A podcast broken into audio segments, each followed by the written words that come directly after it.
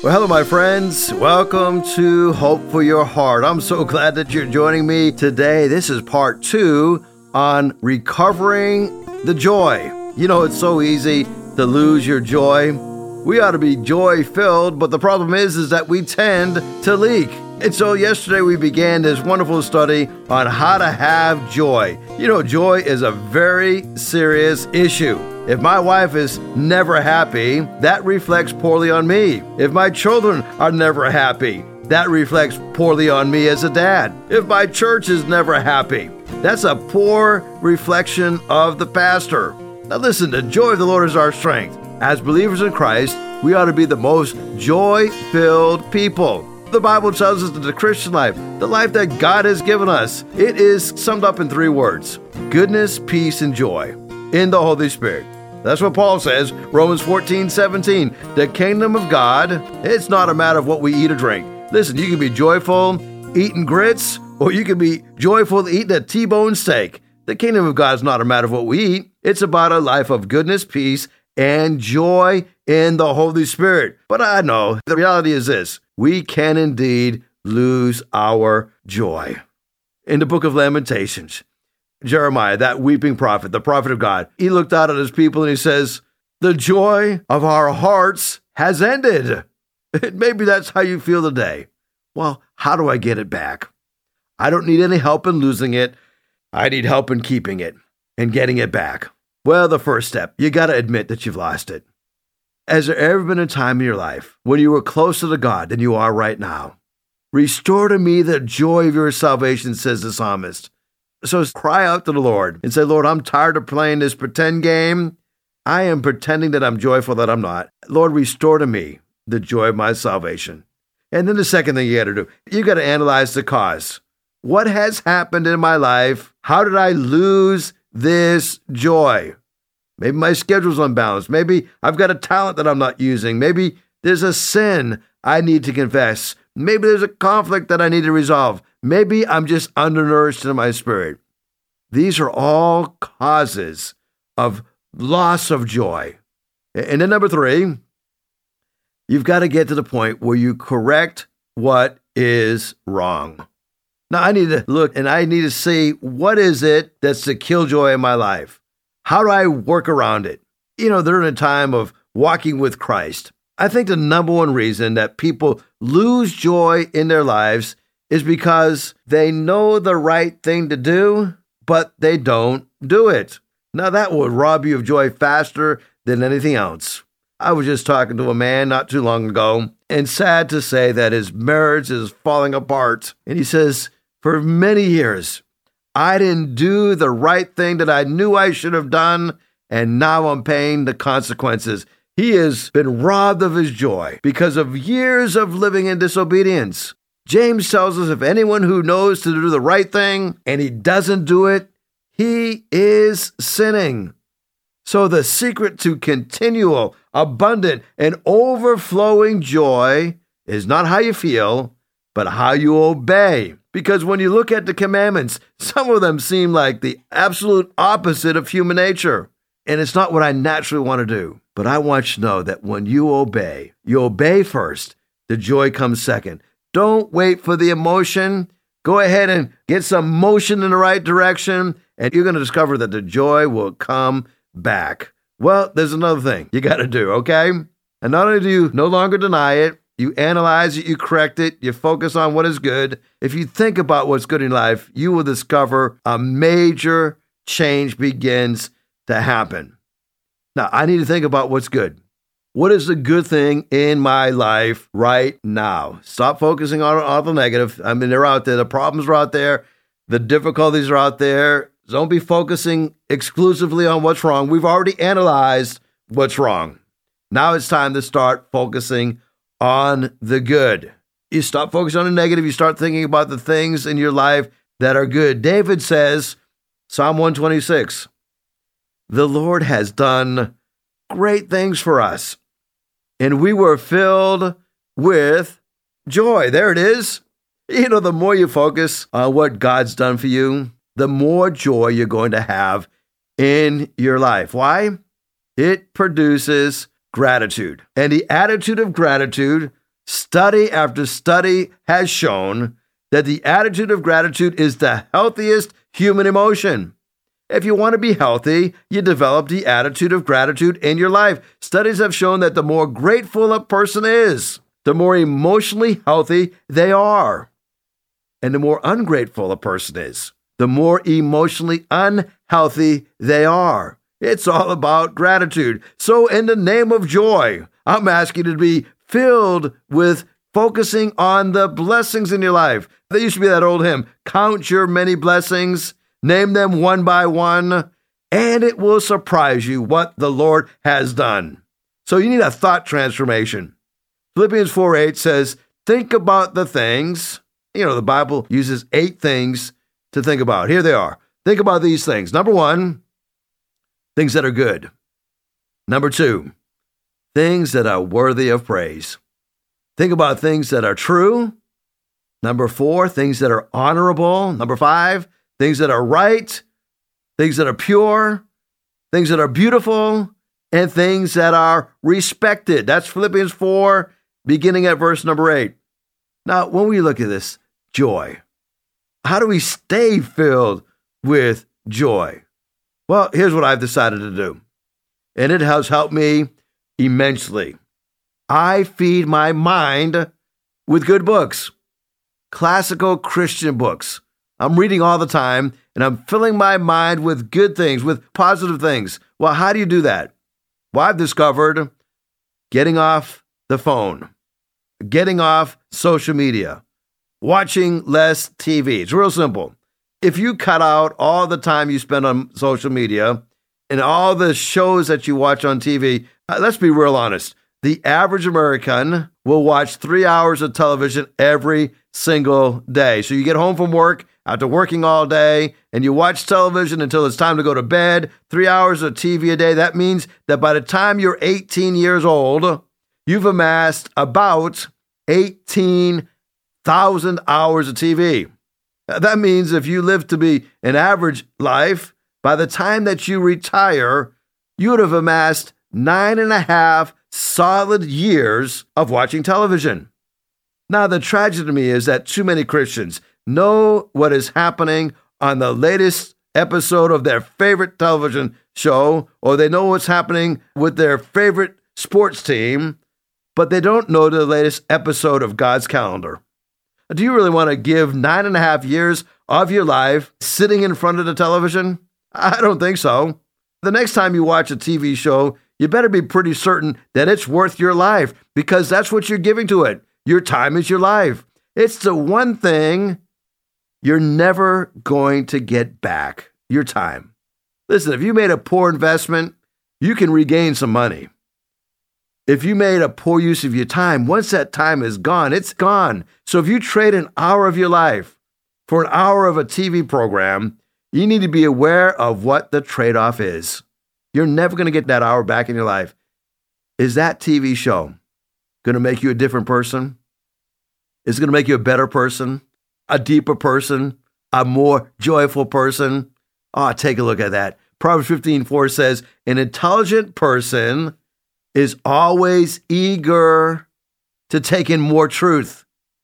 Fools feed on fast food fads and fancies. Now, that's a modern translation, that's the message translation, but I love the punch behind that verse.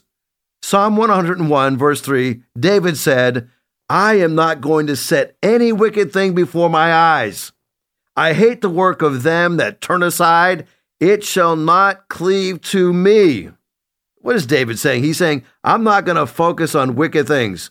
You know, I think you can put a lot of things in here that are wicked. I think about you could put pornography in there. You could put some of the social media stuff in there you could put some of the fake news stuff that inundates the airwaves. I'm not going to set any wicked thing before mine eyes. Psalm 101, verse 3.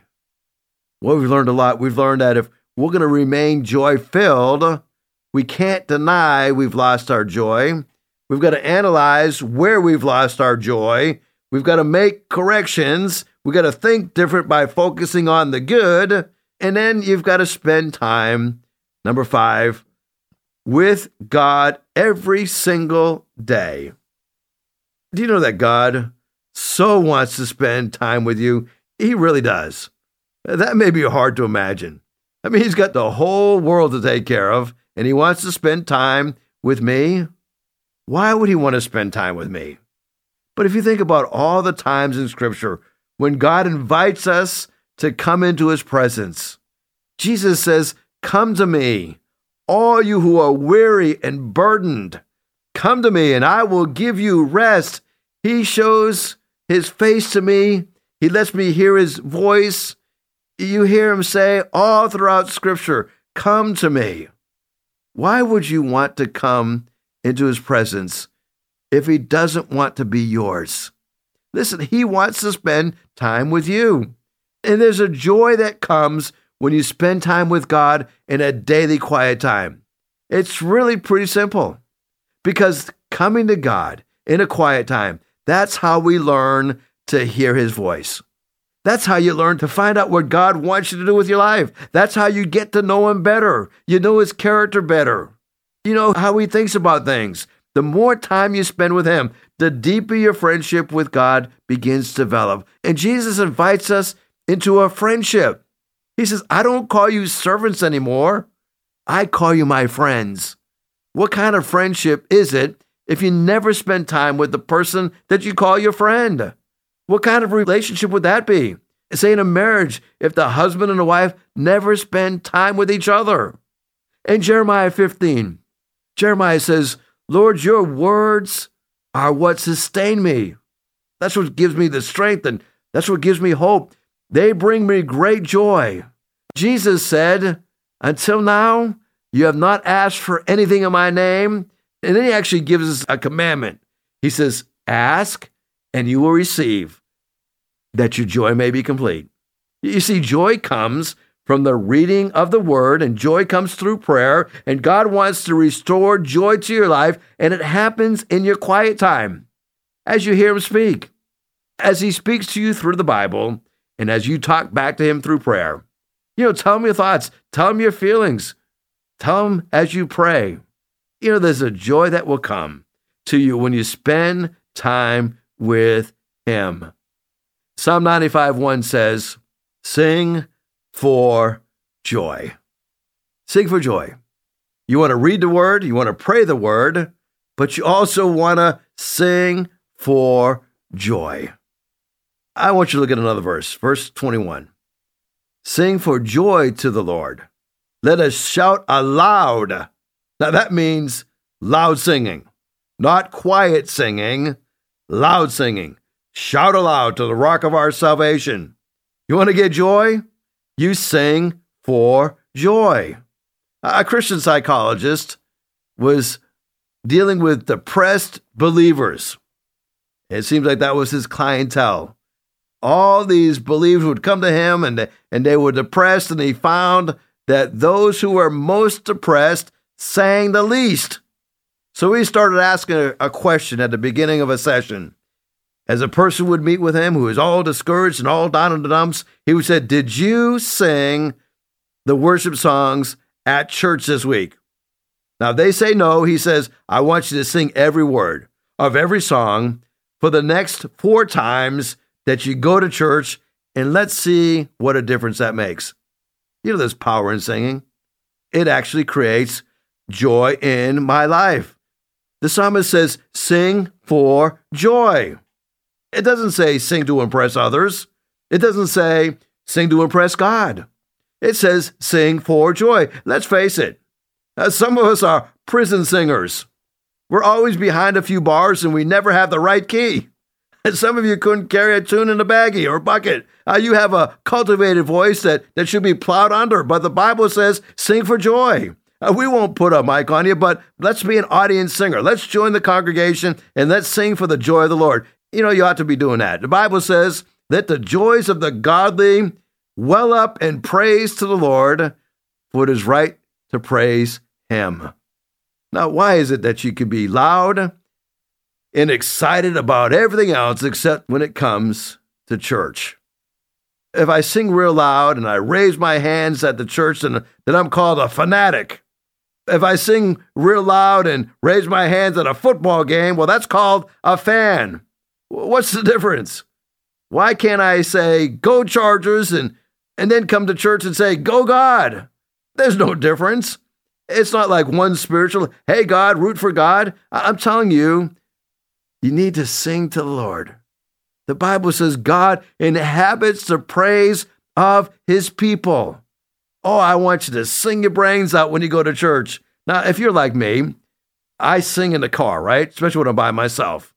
Man, I'll put Pandora and I'll listen to Laura Story or or some of the other contemporary Christian music out there, and I'll just i just blare it as loud as it can go, and I'll sing it at the top of my lungs.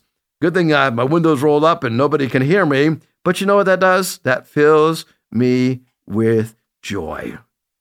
Well, we're talking about ways to recover the joy. We're down to number six. Number six is find a way to give back. Find a way to give back. I was just thinking about my church as I was driving over here to record the broadcast. Today, as a church, we have so much joy to give back. In our annual Thanksgiving dinner, we feed six or eight hundred people.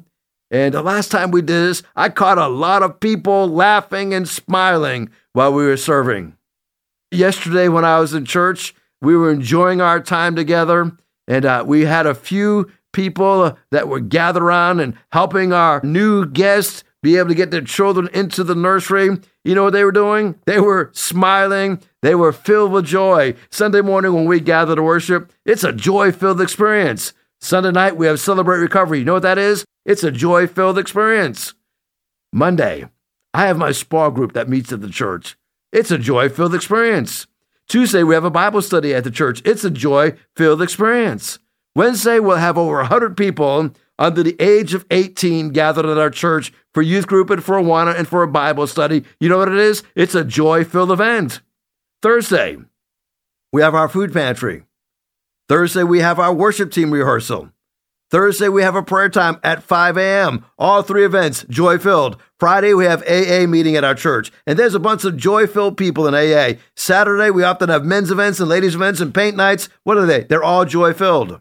Now, all these wonderful things are happening. They're all joy filled, but they're also filled with people who love to serve. Now, it amazes me. The happiest people in any church are the doers.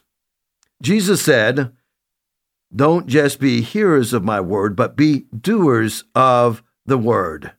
You will stay joy filled by being service oriented. Don't just take and take and take. Find some way in your life to give back. That will restore the joy.